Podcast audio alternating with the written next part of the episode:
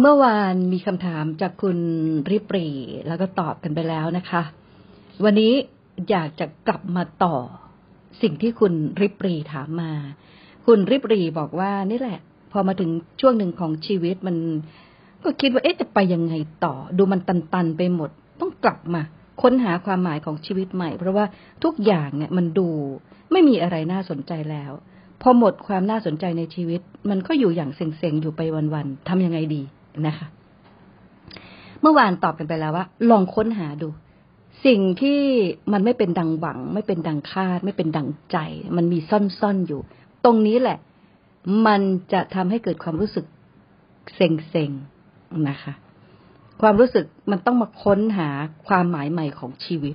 วันนี้อยากจะชวนมองคำนี้คำว่าอยู่ไปวันๆอยากจะชวนว่า การอยู่ไปวันๆเนี่ย เออ มันจริง ๆ แล้วมันเป็นเรื่องที่ดีนะ ถ้าเราอยู่เป็น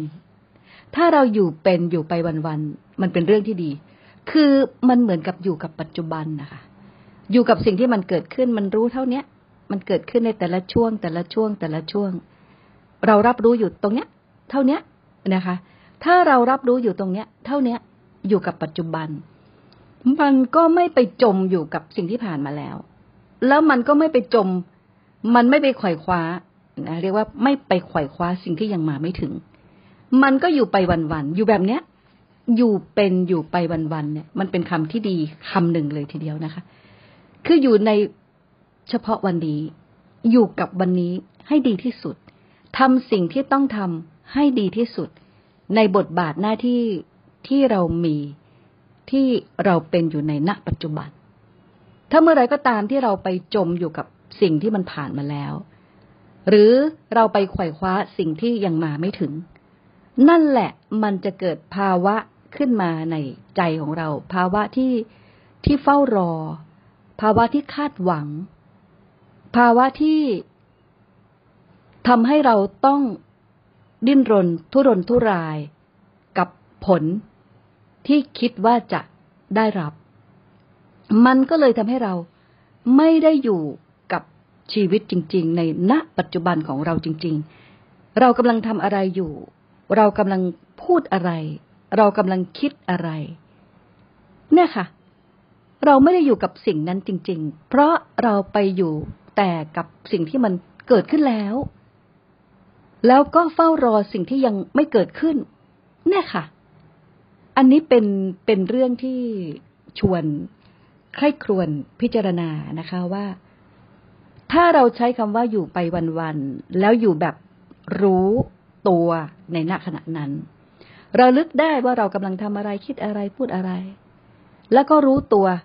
ว่ากำลังคิดอะไรพูดอะไรทำอะไร แล้วก็ขยันทำแบบเนี้ย บ่อยๆ ระลึกได้รู้ตัวในณขณะนั้น ขยันทำบ่อยๆ นี่เป็นสิ่งที่จะทำให้เราอยู่กับสิ่งที่เรียกว่ามันเป็นปัจจุบันได้นะคะ เพราะถ้าเมื่อไรที่เราอยู่เป็น อยู่ไปวันๆอยู่กับปัจจุบันได้ มันก็มีอดีตมีสิ่งที่ผ่านไปแล้วที่ดี เพราะเราทำดีในปัจจุบันเนี่ยเนี่ย เดี๋ยวต่อไปในขณะต่อไปมันก็เป็นอนาคตแล้วเราก็ไปอยู่กับอนาคต ซึ่งมันก็เป็นปัจจุบัน แล้วหลังจากนั้นสิ่งที่เราทำไปแล้ว มันก็เป็นอดีต มันก็ดูแลตัวของมันอยู่แล้ว มันก็เป็นไปตามผลที่เราได้ทำในณปัจจุบันอยู่แล้ว เพราะฉะนั้นถ้าอยู่แบบนี้ได้นะ เราจะมีความรู้สึกที่ดีกับการที่จะใช้ชีวิตอยู่ ไม่ได้อยู่อย่างเซ็งๆ ไม่ได้อยู่แบบหมดความหมาย เพราะเรามีจุดมุ่งหมาย มีเป้าหมาย มีปลายทางของเราในทุกๆวัน ถ้าสั้นลงมาก็ในทุกๆขณะ คือได้ทำในสิ่งที่เรากำลังทำอย่างมีความสุข มีความรู้ตัว มีความระลึกได้ ในสิ่งที่เรากำลังทำแล้วเราก็ขยันให้ความรู้สึกเนี้ยมีอยู่กับเราตลอดเวลา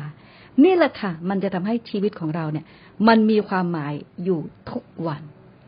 มีความหมายอยู่ทุกขณะ ไม่ต้องตามไปค้นหาความหมายใหม่ที่ไหนอีก เพราะชีวิตมันก็มีเท่านี้จริง ๆนะคะ ก็แบ่งปันกันเท่านี้นะคะ แล้วเราจะกลับมาใหม่ค่ะ ทิ้งคิดขับกับใจตนะ สวัสดีค่ะ